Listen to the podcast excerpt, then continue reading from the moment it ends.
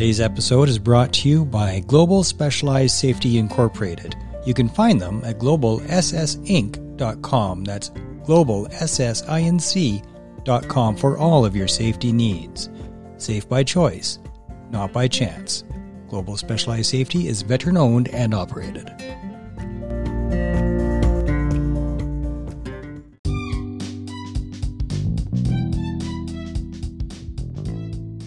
Operation Tango Romeo, we are on a mission to save lives and relieve pain by making help for PTS injuries easily accessible, with a vision of a world where the path to recovery is clear.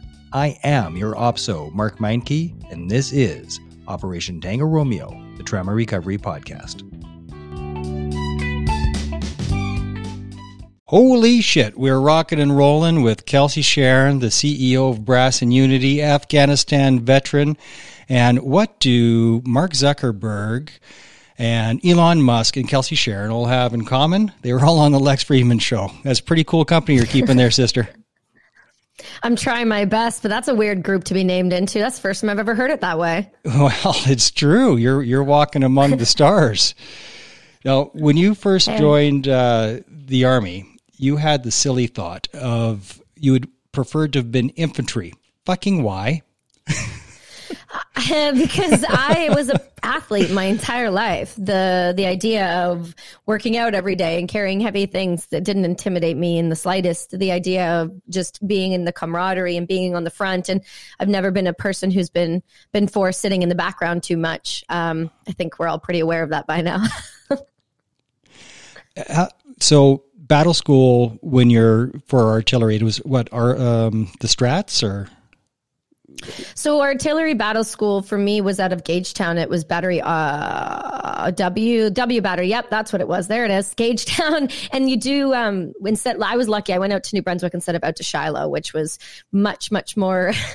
I don't know if it was colder or warmer or less sucky, but I heard that Shiloh was worse than uh, Gagetown. So I was really lucky. I ended up getting. um uh, BMQ, we ran through BMQ at BMQ point. I was given a, a choice uh, to go to to to decide where I was going to be posted and things like that because at the time we had an individual in our regiment or in our platoon who was a weightlifter who had uh, ingested a ton of creatine on a very like large basis and on like a large amount on a long long term basis. And it ended up shutting his kidneys down and we didn't find out until we were doing like the last leg of training.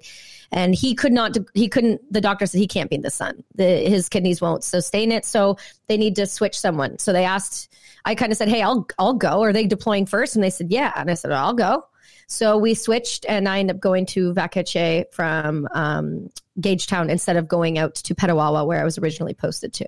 So was it lord strats or like what uh, artillery uh, regiment oh for like the the artillery unit i end up being with or the artillery unit i trained with? Uh, both Okay, so the artillery unit that I trained with, uh, I don't know who exactly. I believe they were a mix of a whole bunch of different people that were posted out in Gagetown. Sure. Um, w Battery there was where we trained with. We had a ton of different staff. I end up having the same lieutenant um, through basic training into Gagetown, which was fantastic for me because she was a powerhouse. Uh, Lieutenant Labonte, I believe she's a major now, or she was before she got out. Um, she's a just an absolute beast of a woman.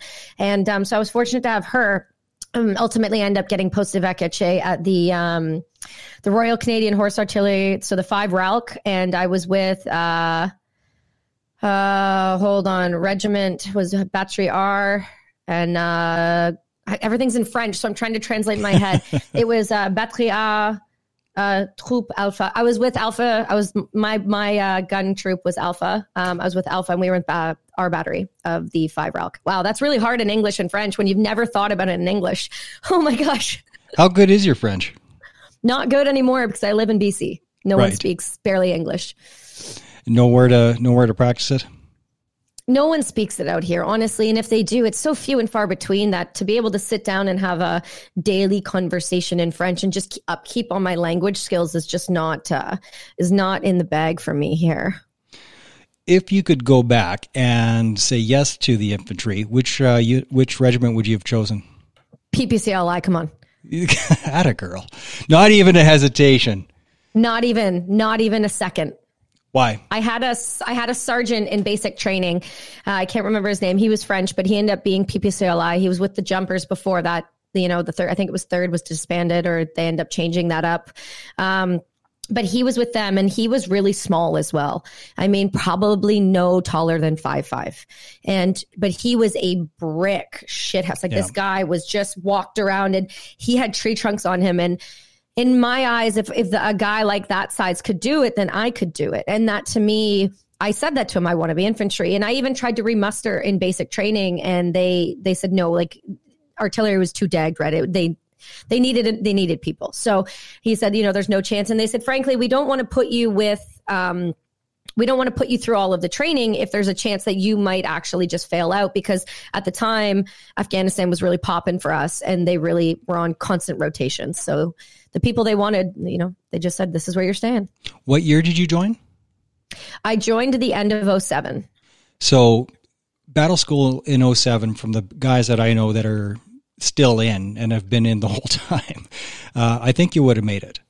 Even being five foot fuck all, I think you would have made it. Um, just the shape that you were in at the time, your athleticism, and the pass rate was like 80%.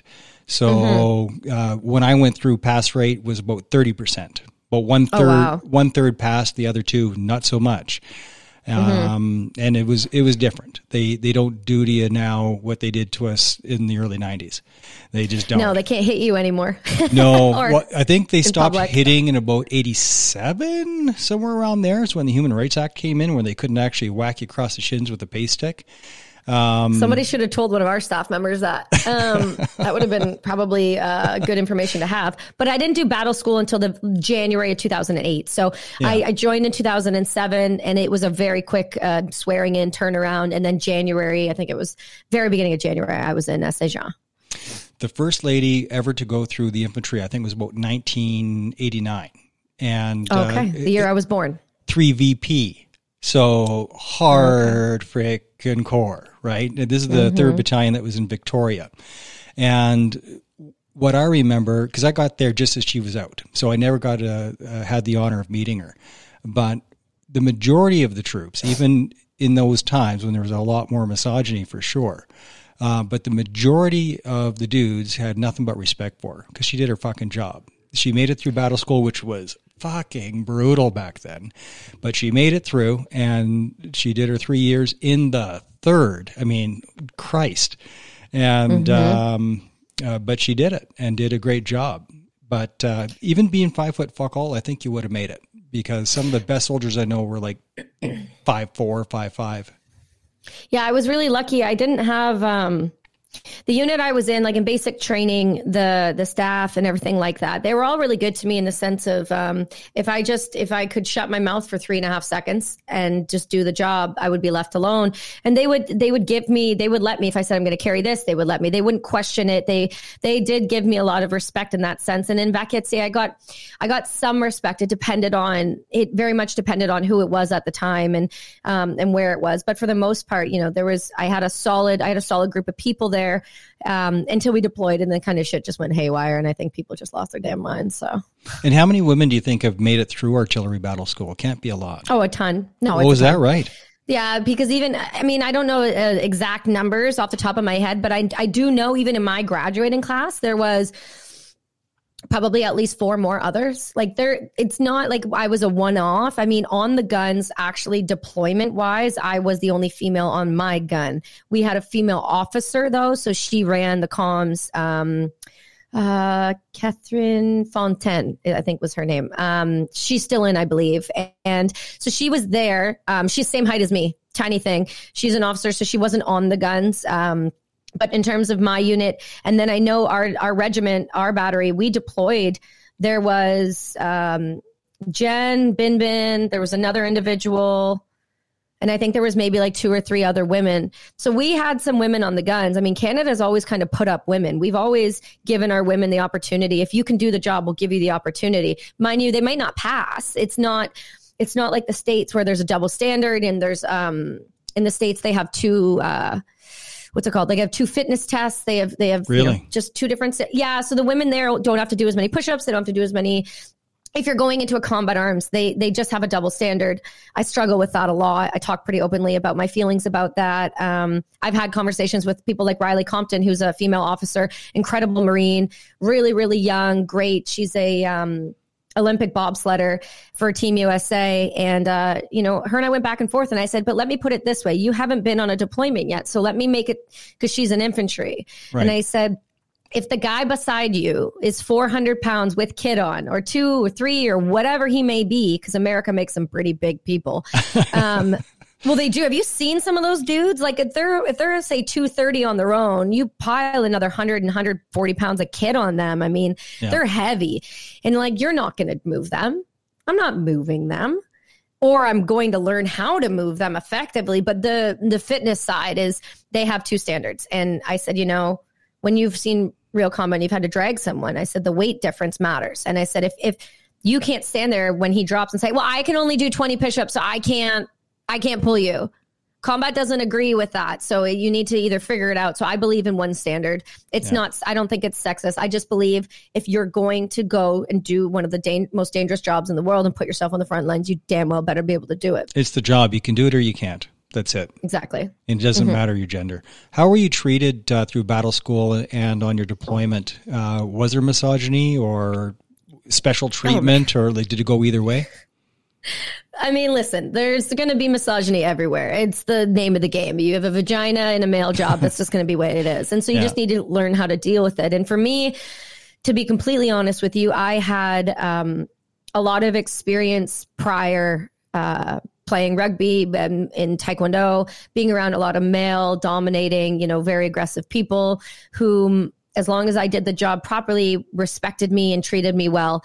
They never, I never had any weird, I was really lucky. I never had any weird sexual assault, um, creepy officers or like, watching me in the shower. Although I will tell you on my deployment, there was plenty of people that there has been some major things that have come out um, and those individuals have been protected because they're the golden child of like the regiments. And so there's definitely that stuff that's out there. I've been very fortunate on my deployment. I didn't deal with any of that. And the guys that I deployed with in from um, uh, from Alpha Troop Alpha, you know, I didn't click with very much a good amount of them because a, a decent amount of them didn't speak English at all. Right. And there was this understanding that I wasn't trying to bro down or hang out with them. And the thing was, I just couldn't, I, I wasn't fluent. I was still struggling every other word. I I would say like uh, literally be like, "Hey, Sergeant," uh, um, I, I, don't know if I can say it in French anymore, but it, it would be something along the lines like, um, "What is this in French?" and then this in English. He'd be like, "Hey, Sergeant," I say, "Téléphone et à français et anglais." Like what is the translation but every other sentence it'd be like hey what's this hey what word's this hey what word is that and it just got to the point where i felt a little more um, secluded so then i found myself when we were at FOB Ramrod hanging out with the Americans more, which then my own unit would have thought that that was not, you know, we should hang out with our people and all of that. But right before we got there, the reservist artillery unit we ripped out was really good friends with them. And the Americans would be on our side of the fob all the time. But it was very different with the French they didn't they didn't act the same as the rest of the Canadians that were there. They were great people, but the language barrier posed a massive issue, especially just on comms. If you were doing the OP tower, some of those people did not speak English at all, like at at at all.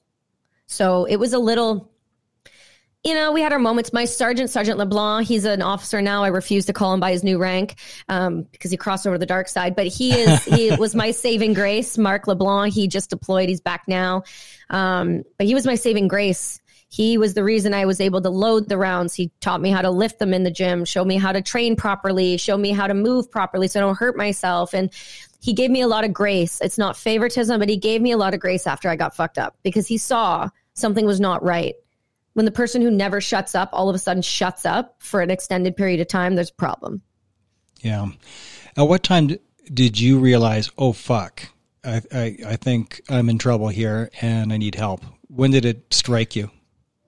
I didn't.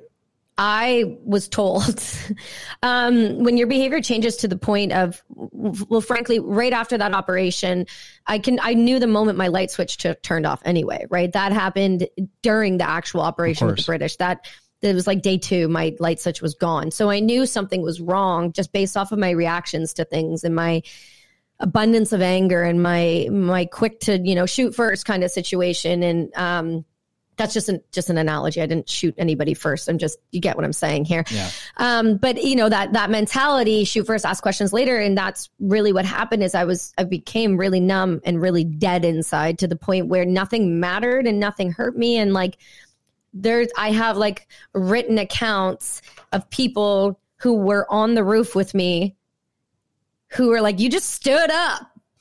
I'm like, I didn't care if I died because it didn't matter because I didn't feel anything. And that's something that people, you know, they say to me, they're like, well, that's dramatic. And I'm, nah, nah, homie, it's not.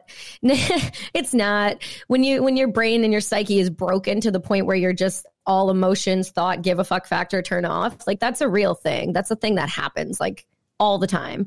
And so I came back to once I was back at KAF, um, they there you could tell there was some stuff really wrong I just sat in the shower and cried for a while. And then um, I think I started telling officers off. I think it got to a point where somebody, there was an incident where my ponytail was too high and my braid wasn't, and I didn't have any extra mags with me. Um, you had to have one mag on you at KAF. I didn't have any extra. I'd blown through them. Um, and I got in trouble for that. And I remember instead of me just like the warrant officer, instead of me just like taking it on the chin and being like, like we edged done, like move on. I turned around and I just screamed at them like, "You have no idea what it's like to fucking shoot anything. You've been sitting here in the QM, like you're fucking used." Like I went like nuclear, like immediately, and then they sent me to the doctors to get me checked, and then they diagnosed me pretty, like within the week. They gave me a whole bunch of medication, sent me. Did you believe on my them? HLTA? Did you believe the diagnosis? Did I? Be- when when oh, they, I knew something was fucking wrong. Right. So what, when they actually said the word PTSD, did, did you fight it or did you go, oh? At first, they said acute because they're like, let's try to get ahead of this. Let's start. We're going to keep you at KAF a little bit longer. We're going to try to do a little bit there. Like, we're going to try to like stop this from progressing. Um, and I was like, because acute just was temporary is in their eyes. Like, we can fix this situation. So then that's when the meds came in. And that's when they put me on a whole bunch of medication. And then they sent me on my HLTA which for those who don't know is basically your holiday point in between your tour, which was quite frankly one of the most uh, ill just worst decisions you could have done to someone. They they I knew it was my time to go, but the the thing was is they sent me away while I was heavily medicated after I just went through the worst thing that had ever happened in my life up that point and still still to this day is one of the worst things that has ever happened in my life. And um flew uh, flew from Afghan to Dubai, Dubai to Heathrow, all the way to Dominican Republic, and showed up to my mom who didn't know what to do because all I did was sit in the corner and cry.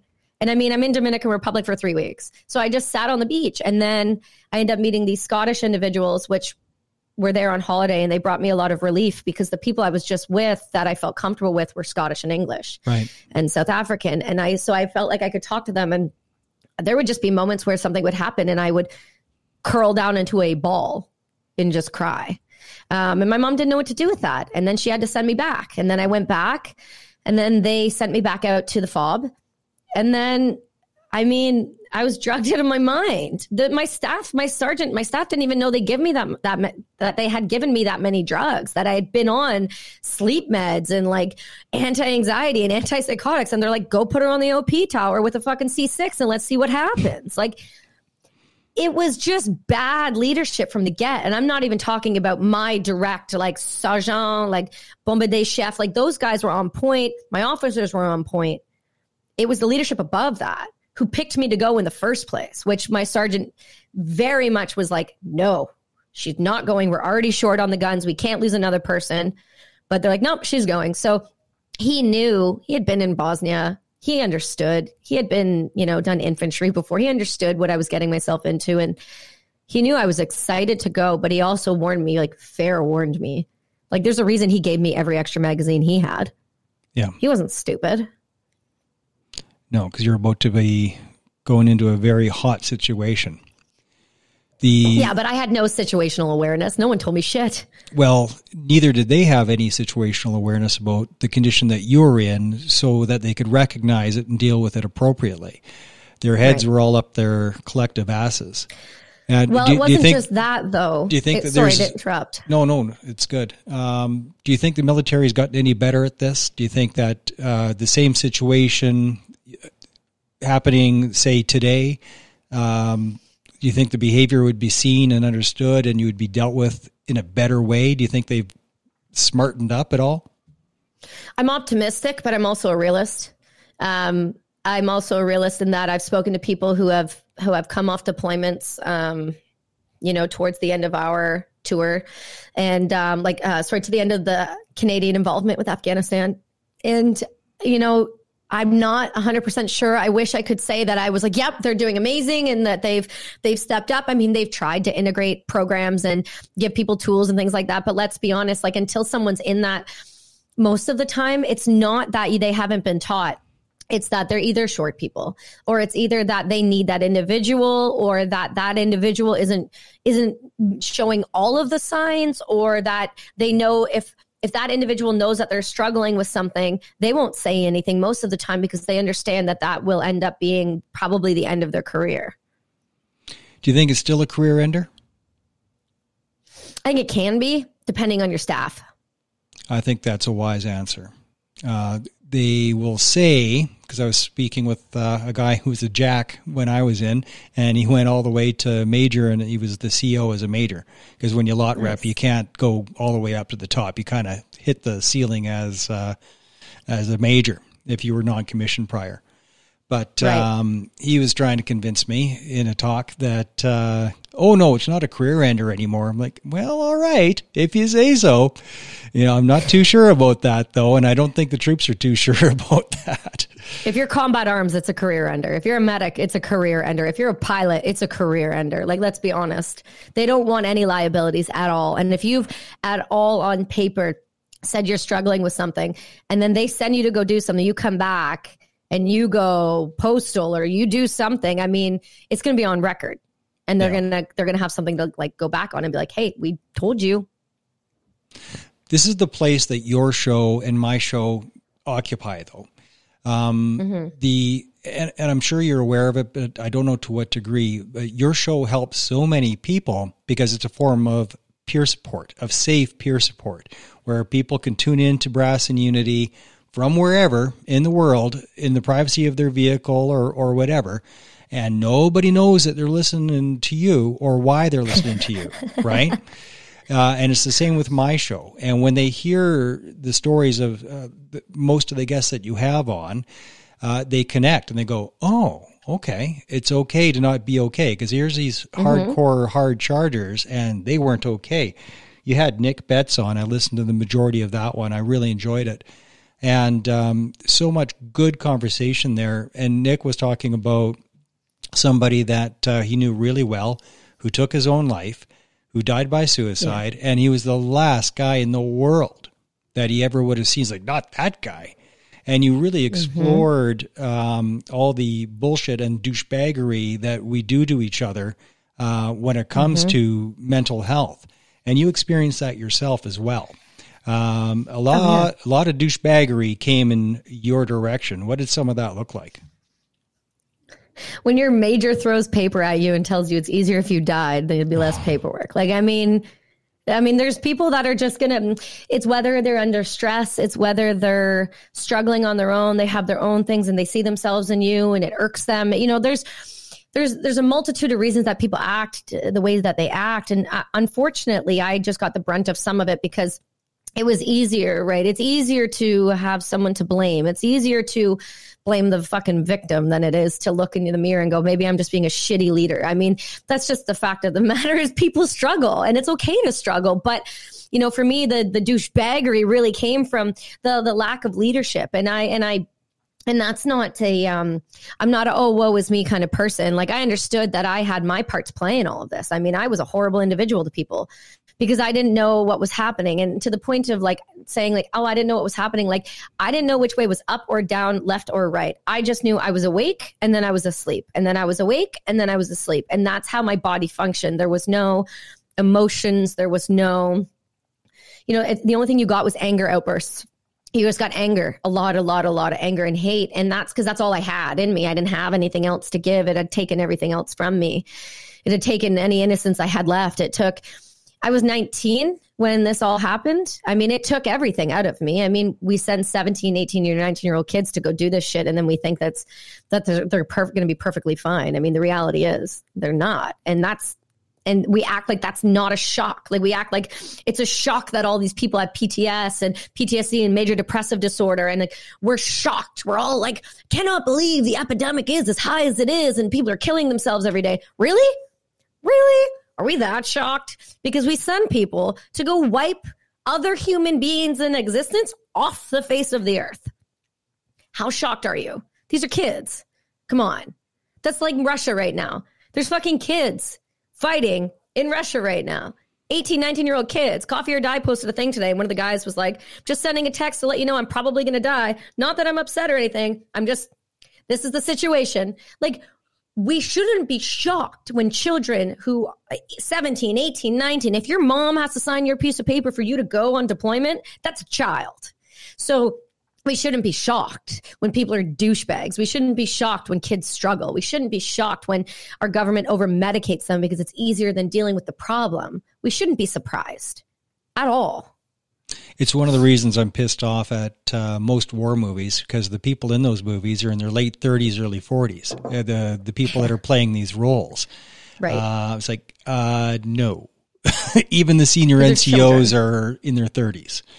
You know, uh, sergeants and warrants, uh, sergeant majors are in their 30s.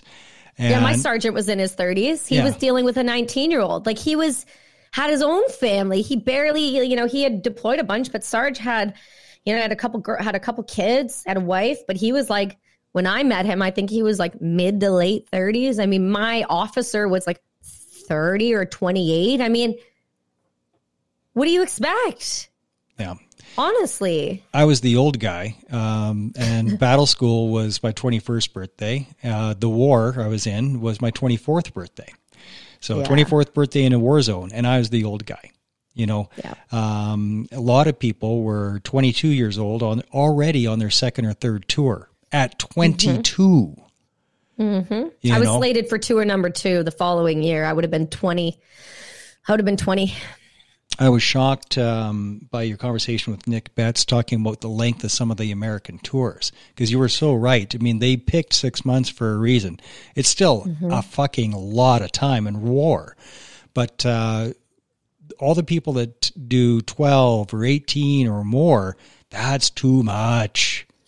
It too much it creates a headspace. It it solidifies neurons. That it solidifies connections in the brain that we shouldn't be allowing to solidify. I mean, it war is gross and and hard and violent and dangerous. And when you keep somebody on fight or flight like that for 18 months, 12 months, 16 months, whatever it is, nine months, eight months, too long. Too, too fucking long. long. You try to rewire that brain after and you wonder why it takes people a decade to get over shit. I mean, common sense again. well, there was another thing that um, I wanted to chime in on, listen to your conversation with Nick. Um, a lot of people think that they're okay after. It's like, well, I was fine. Why aren't you fine? We saw the same thing. Well, there's a couple of points on that. First thing is nobody saw the same thing. Uh, and right. people that are longtime listeners of my show, I apologize. I know you've heard this a hundred times before. But on my tour, there's about 2,000 different people, which means there was 2,000 different tours.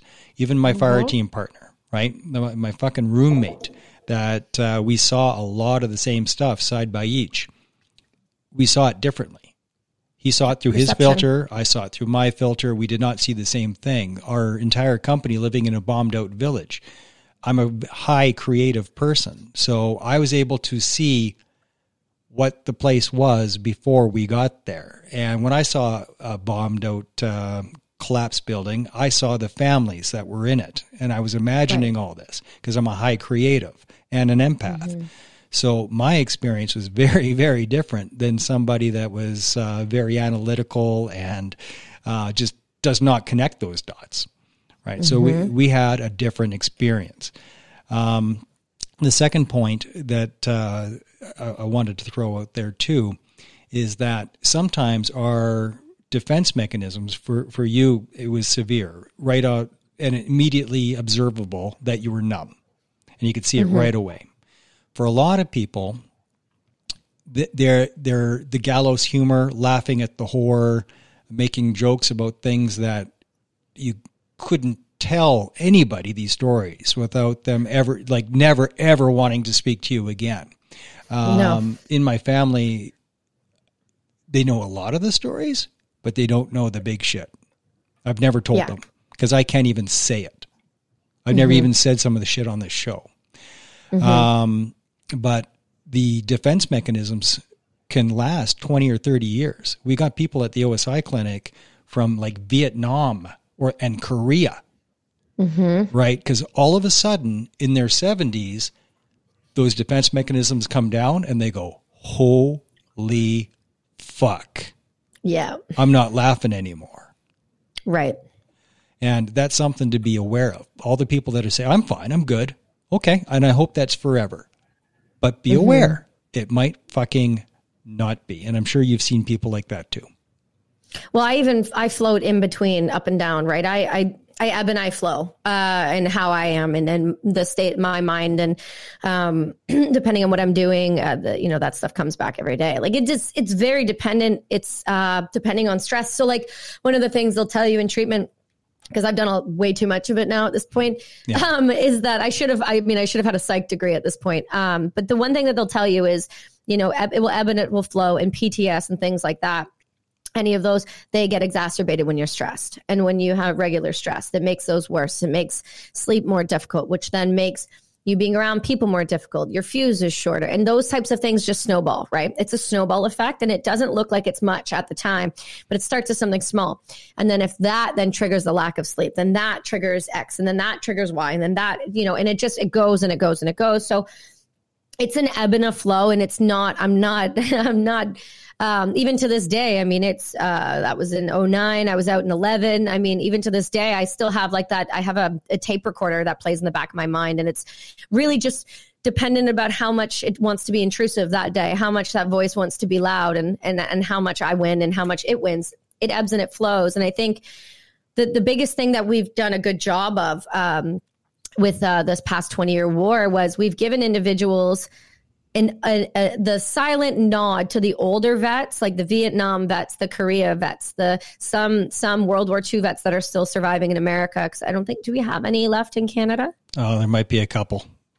Yeah, but those ones, I mean, the ones that are still kind of super with it, like it's given those people an understanding that it's okay to kind of talk about it or it's okay to say hey that i'm just not having a great day like my mind's just somewhere else like just giving that silent nod that it's it's you know we're okay to have those conversations. We're okay to open up and and and, and just feel vulnerable. And that's one of the biggest things that i've tried to do is because i didn't feel like i could be vulnerable. And not that I, I had the capacity to even at the time frankly. I mean my feelings just kind of switched back on like in the past five years. I know that sounds uh, very odd to say but it's true. They just kind of slowly started coming back. And i got to tell you though sometimes life is a lot easier when you're numb. Yeah because now I've swung from like super, super, where's the camera? Super, super numb to like, ha, so much emotion, so much feeling. I feel everything. That's too much. I need to swing back to the middle. And I haven't quite made myself my way back to the middle yet, but you know that's like anything you know you have a big upswick and then you kind of everything always kind of comes back to where it should it's it's kind of like the law of the world isn't it you know things will eventually settle they will do what they should do but that takes work and it takes time and it takes having bad days. It takes having those good days and trying to hold on to them. It takes therapy. It takes, you know, medical intervention. Sometimes it takes psychedelics. Sometimes it just takes having someone safe to talk to that you can say the face melting information to that you feel safe. Like you've actually chatted with a friend of mine, a very good friend of mine, Griff, um, from Combat Flip Flops, yeah. and um, Griff is was was a, a, big part of my life. He's uh, over the past two years has become a very very large part of my life because he he introduced me to the the thing that ended up saving me to the point where Brady really my husband pulled me out of everything and we were doing everything we could but we couldn't I couldn't pass certain things certain things I just couldn't move forward with. And he saw that when we had a conversation one day and offered me an opportunity to go with Heroic Heart somewhere to do ayahuasca. And that I needed I needed that extra push. I needed that that one other thing because medication and talk therapy and other EM, EMR and all those other therapies aren't always for people you know, equine therapy, those types of things don't always resonate with people. I needed something aggressive. I needed something to shake the the the core of me, not my humanity, but like my soul. I needed to be reset. I needed to be cleansed. I needed to to know that I could let go. And that's where ayahuasca came in. And that's really when the turning point of like my my healing really, really, really began. And so yeah. even even a year and a half ago, I was so fucking unwell. Out of everything you've done, is ayahuasca the best thing you've done as far as healing? Yes. That and cannabis. So cannabis was the first. Um, I, it got me off of. I was on ten different pharmaceutical meds. When I look at my medical records, I can see in BC you can see all the meds you've been prescribed every month, right? And you slowly see over time this downtick, and that's when cannabis got introduced to my life. Do you see and cannabis? Started, uh, do you see cannabis as coping or healing? healing. I don't use mm. it as a you can cope, you can use it as a cope or you can use it as a healing. It's it's it's like anything. I'm very spiritual. So for me, cannabis became a spiritual thing. And if you understand plants and you understand psychedelics to any sort of extent, there's the there's kind of a pyramid, right? Ayahuasca, Mama Aya, she's up here, right? And then you've got the two what she considers or um, psychedelics and all of that kind of talk about, which are like the grandchildren, the the things that you use that are like slow integrations into the psychedelic world, which are psilocybin and cannabis. And what I learned is that you can use cannabis to completely numb yourself, you know, blow your mind apart and not pay attention to the world and just live, you know, under this fog. Or you can use cannabis with respect, intent, um, uh, caring, ceremoniously, uh, you can use it as a way to heal. It can be a tool. It's not the it's not the key. It's not the it's not the um, the magic bullet, if you will, but it is definitely a healing modality when used properly. I just did a monster dose of shrooms a week ago. Had, How was that? Dude. dude. It was like 12, yes. 12 grams. Get some, homie. Oh, fuck. But the words that you used, reset, my spirit, my soul told me you need to hit control alt delete, dude. Control alt delete. And that's what I did. Um, holy fuck. It was too mm-hmm. much, but I would do it again. I would totally do it again.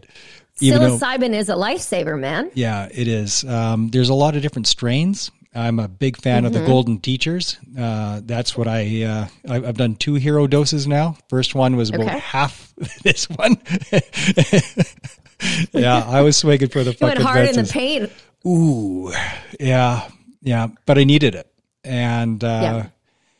I there's nowhere that I've found more relief than psilocybin. Nowhere you know um, that makes my heart happy there's nowhere that I've found more relief and i i fucking needed it there's a couple of uh, big ones that i big rocks that i needed to get out of the rucksack and they're Good. out now the trick is don't refill the rucksack and I can hear the mushrooms talking to me, uh, mm-hmm. saying, "It's like, okay, well, we gave you the reset. Now, don't go back to, you know, like have some better yeah. habits, eat better, switch from yes. coffee to tea. I'm drinking coffee right now, but I will have tea after.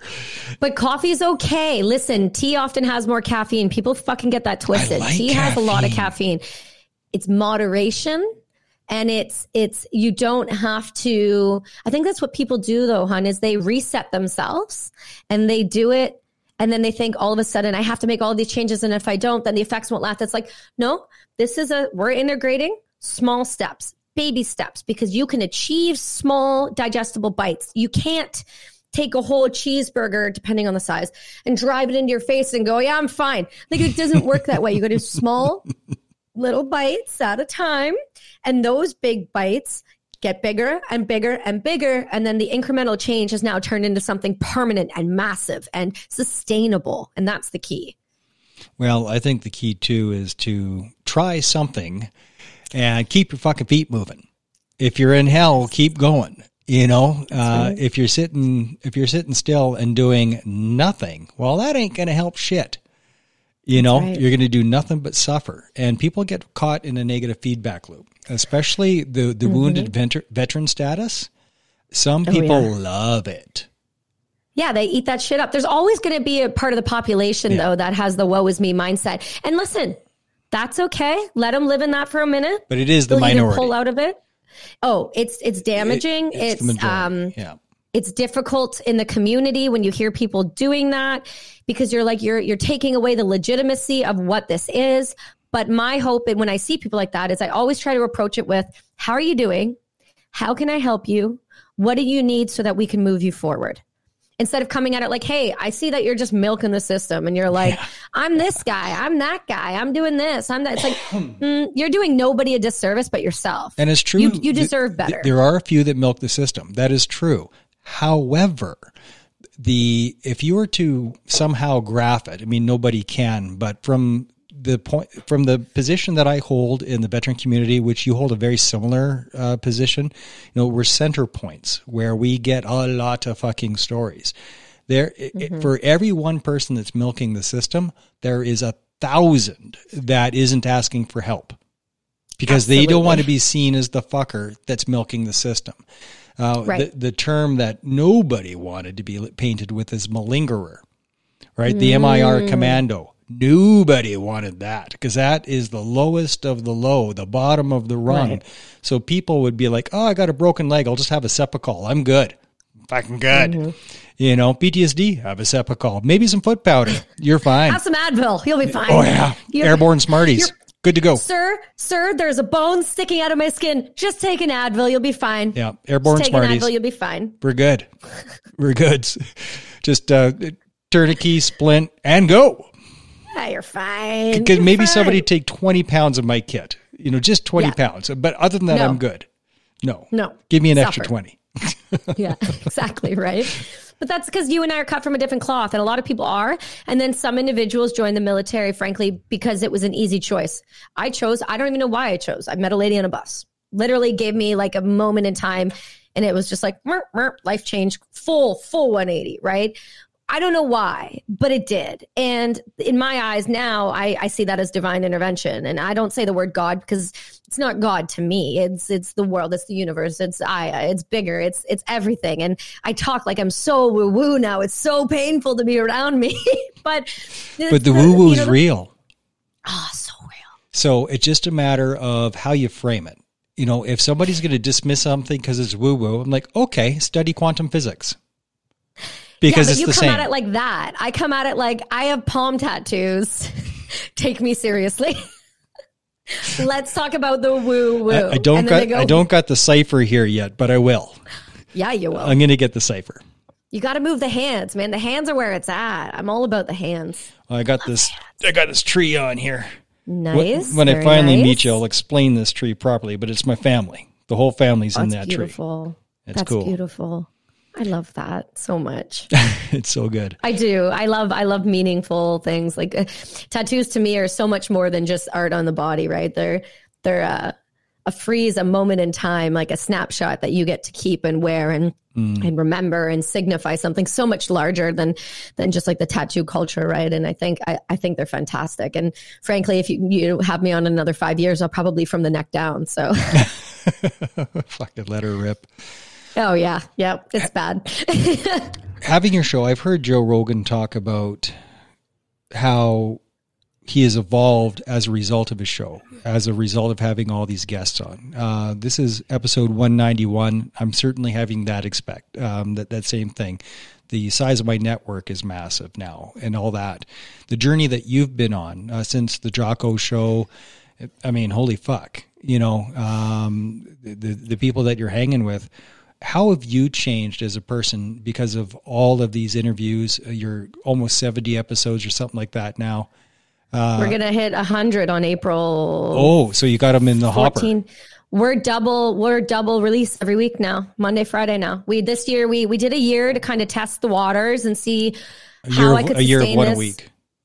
Yeah, yeah. So Yeah. we do. Um, yeah. So we did it a year. It, it was a year in um, I think our year was uh, November, uh, where the year mark was for our first year shows, and we did one a week, and we wanted to see how people would respond, what the workload would look like, recording load would look like, and um, just see if anybody really even cared if I had anything to say, and um, the first year went really well and we doubled up. So we're Monday and Friday now. We have episodes Monday and Friday. And then every other once in a while, we'll have a three a week. It just depends on the guests and what the schedule looks like. Cause I still do run the company as well on top of this. So you're going to see a, you know, a, big, big spike because uh, the volume uh, matters. It's not like people aren't keeping up. Mm-hmm. Uh, there, there's something about the volume when I'm doing two, three, four a week. Uh, there's an overall spike. You know, it's uh, yeah. So you're going to see a big, That's big the goal. spike. That's the goal, right? I want to be doing my my. If you would ask me what to do, like what I want to do, I want to do this full time. I want to do four episodes, yeah. five episodes a week. I want to do this full time. I love it. The show has helped me grow. Um, it you know what people don't see is the five years of grinding and flying every other weekend to places all over North America and the world for my brand.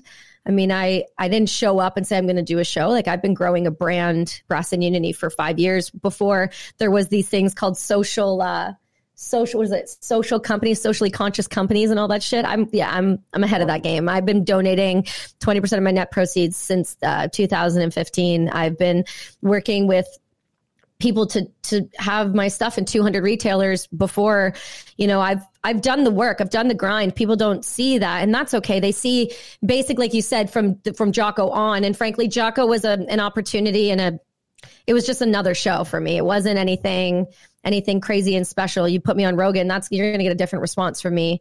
You know, going on someone like going to talk with Joe or even Whitney or even Tim Dillon, like you're yeah. going to get a different response. You know, Jocko read a book. It caused a lot of uh, shook a lot of feathers for me, and um, ultimately the episode isn't up right now. Um, I've been trolled pretty aggressively. Again, you know, being a woman has its uh, has its bullshit. But um, you've been trolled you know, because I, of the Jocko show. Yeah, yeah. I had an individual from the UK write Jocko and um, force Jocko to put the episode down. So Jocko sided with them on that front and uh, said they'd put it back up. And I'm still yet. Uh, well, this was a guy who claimed that uh, basically my entire tour was stolen valor. So it's a good time. I'm so sorry. No, it's okay. I don't care. you want to live your life and you want to hate on others. Do you, homie? I got me. I know what I'm doing. I know my truth and I know my story and I'm ready to put it out in the world. Right. So it's not stopping me, but Jocko definitely was a moment for people to kind of realize who I was in a bigger way. And, um, you know, at that point, we had already done Carson Daly, we had already done GMA and the Today Show and those things for the brand because the brand is my heart and soul. It's a piece of me that people wear and walk around. That's that's what the brand is to me. And um, so we had uh, that episode came out. People kind of started to take a little bit of notice for sure. Um, but up until that point, you know, I'd been grinding. I'd been grinding. I decided we were going to do a show. We put the show out. Show did well. Right from like the first 50 episodes, I got bangers. I got bangers coming to left, right, and center. And it's because people were respecting what I was trying to do and saw me for what I was trying to do, which was just unify, create people to have a community and love and support and and tell their really nitty gritty stories and and give them a give them a safe platform to do that where I wasn't going to, you know, I wasn't going to give them shit, but I was always going to, you know, pry a little bit more than maybe another show would or a non-traditional show would and have a long form uh, uh a long uh long uh, long episodes like one to three hours kind of thing and really give people who have difference of opinions and difference of views uh, a spot to have a hard conversation because we don't do that anymore. And you've seen that joe's lost um, like 70 episodes i think have been taken down of his and there's just an attack on freedom of speech. So this show is has helped me grow in the not only just helped me grow, but it's helped me learn how to listen. It's helped me learn how to see other people's perspectives. It's helped me learn that there's so much more um, I can be doing. There's so much more I should be talking about. You know, it just gave me an opportunity um, to just find myself if you will, with people. It, it just gave me that that freedom again. And then I got the opportunity. I put an Instagram message out kind of to the world and literally a story and said, I want to talk to Lex and Russell Brand. And um, I meant for my show. I didn't yeah. mean to go on his show. I literally meant like come on mine. And then uh, that night Lex saw it and uh, messaged me. He's like, Do you want to come to Texas? And I said, Sure. Once I'm done with the pullout stuff, I'll fly down. So, you know, he, he I had an incredible experience with him. Um, it was uh, he's an incredible human being, one of the greatest minds of our time and our generation. And I'm I'm honored to you know him and and have had a, an opportunity to sit and chat with him in his home. And he took me for dinner for my birthday, and it was really just um, he's a he's a robot man, but he is a a true, genuine love matters most to him. Humanity matters most to him. I love his show. matters. He is uh, he puts on a ma- every episode. He puts on a master class on how to ask a good question. I know. That's the thing. When I went down there, I was sweating so. Perf- That's why so people are like, "Oh, she took her jacket off because she was flirting." No, homie, I was sitting across one of the most brilliant minds of our time. I barely graduated high school, and I was sweating so much. I'm like, "Hey, Lex. Hey, buddy. I'm really hot." Because he was like, "I wear a suit on the show, so you dress however you want." And I'm like, "Oh, I'll come correct. Don't you worry about my suits. I got suits." And I was like just so hot. I felt so bad. But you know, he's um he's a brilliant individual and uh it was an honor and um, a privilege to to sit with him and and, and have a conversation. So um I'm grateful. I'm grateful for the people that have stuck with me. I'm grateful for the people who have seen the bullshit about me and been like, that's we know her. And um you know, that's people like Andy Stumpf, that's Brian Bishop, uh, Griff, Ige, like friends of mine, my pack members, my homies, my people, they they'll go to bat for me. They'll go to bat for me until they're blue in the face. Some of the Brits I served with, same thing. Noble, Watson, the rest of them, these guys are my people and they've been my people for for a long time for a reason. I'm really grateful. And the show has given me a a chance to meet more of those people and, and integrate them into my life. I'm And glad that they uh, have your back, and I am so sorry for the haters. There is, uh, I, I keep Nah. waiting for somebody to accuse me of stolen valor. It hasn't happened yet, but I'm waiting give for it. Give it time. Well, the bigger you get, the more haters you get. It's kind of a uh, hey, I made it. So I'm kind of waiting for my haters, and when I when they finally show up, I'll be like, yes, I made it. Yeah. I Well, made it to the haters. So many people reached out to me and were like, "Hey, I just want to let you know when Reddit pops, that's how you know you made it." And I was like, "Cool. I guess. I guess the the way to make it is to have people talk shit. You know what? Talk away. Talk I'm away. doing just fine. Twenty percent of your profits at Brass and Unity, which is a jewelry company. We haven't even mentioned this yet. Yeah. You make jewelry. There you go. That's that's badass right there. Yeah, we make uh, we make jewelry out of uh, well, we used to do them with original spent casings. Now, because of mass production, we make our own casings and um, we put them into jewelry. Yeah, so this is a cut down three three eight casing here, and it's magnetic, and they just. So we we make um, high end pieces. We make everyday pieces. We have this uh, buddy pack coming out. We did with Vet TV. We're going to be launching with them and some other companies, and it's just suicide prevention, man. The whole thing was art therapy pulled me out of my darkest times and uh, gave me an opportunity and i ran with that opportunity and um, fortunately you know we've been acknowledged for that. In canada we were nominated for a fashion impact award and philanthropic work for canadian art and fashion. Um, you know our designs have been acknowledged. We've been on ellen and a few other places. Kevin hart and them have supported Julianne Hough Bublé um, and i've i've been nothing but fortunate. I have nothing to complain about. I have nothing to complain about. I'm very, very, very fortunate. I wake up every every fucking morning thanking thanking the world for just letting me wake up and letting me spread my friends' message and keep my friends alive and their stories alive and the platform to talk to others who are struggling and let them know that they're not alone and that they can do this too and that they can try and it'll be okay. We're almost at time. Uh, where Yeah. where do some of your proceeds go? So in Canada, how it works is when you um, purchase product from Canada, the proceeds stay in Canada. And if you purchase it from the U- U.S., same there. UK, Australia, other well, everywhere else, the organizations stay there. So in Canada, we're big proponents of vets. Um, oh, not of vet solutions, of vets. Uh, they deal with homeless and vets. Uh, we've worked with Honor House is a major, major donee of ours. Honor House has been a big proponent of Brass Unity for a long time. Um, in the United States, uh, we're now starting to work with Heroic Hearts, Vet Solutions, um, SOA, FitOps. That's who I'm going down to do the uh, the run with next week. But um, one more wave. There's there's plenty of organizations that need support, but um, Defenders of Freedom. I mean, there's I could go on. I could go on, but we have a long, long list, and I'm really proud to be able to support them in any way that I can. Well, thank you for supporting this organization, which is just me. I'm a one man show by joining me today, my friend. I'll be back. I promise. Thank you so much Hey. for having me. Hey, little sis, I'll be holding you to that. Hold me and bother me every fucking day until you get a date on the books. I promise you that's the way right. to do it. Well, you got to have me on your show. Can we do that? Uh, yeah, I'll book you in at the end of March as soon as I'm back from Texas. Fuck yeah. I like it. All right, sister. Thank you so much for being a guest. Please stay on the line. You are listening Got to it. Operation Tango Romeo, the trauma recovery podcast for veterans, first responders, including jewelry makers.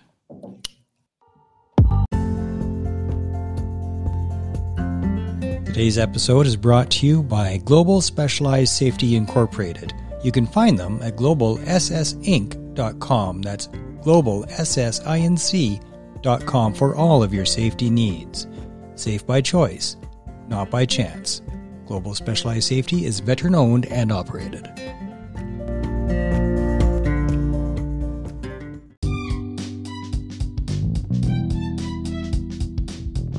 Hey, everybody, thanks for tuning in. Now, I've got a favor to ask you. And I know everybody asks for the same favor, but it's really, really important. If you can help, do your little bit by going to Apple Podcasts, leaving a rating and a comment. That would be awesome. Also, on your favorite podcast platform, whether that be Spotify, Anchor, Google Podcasts, or whatever floats your boat and blows your hair back, please click follow. And if there's an option there for rating, please do so. And this is why.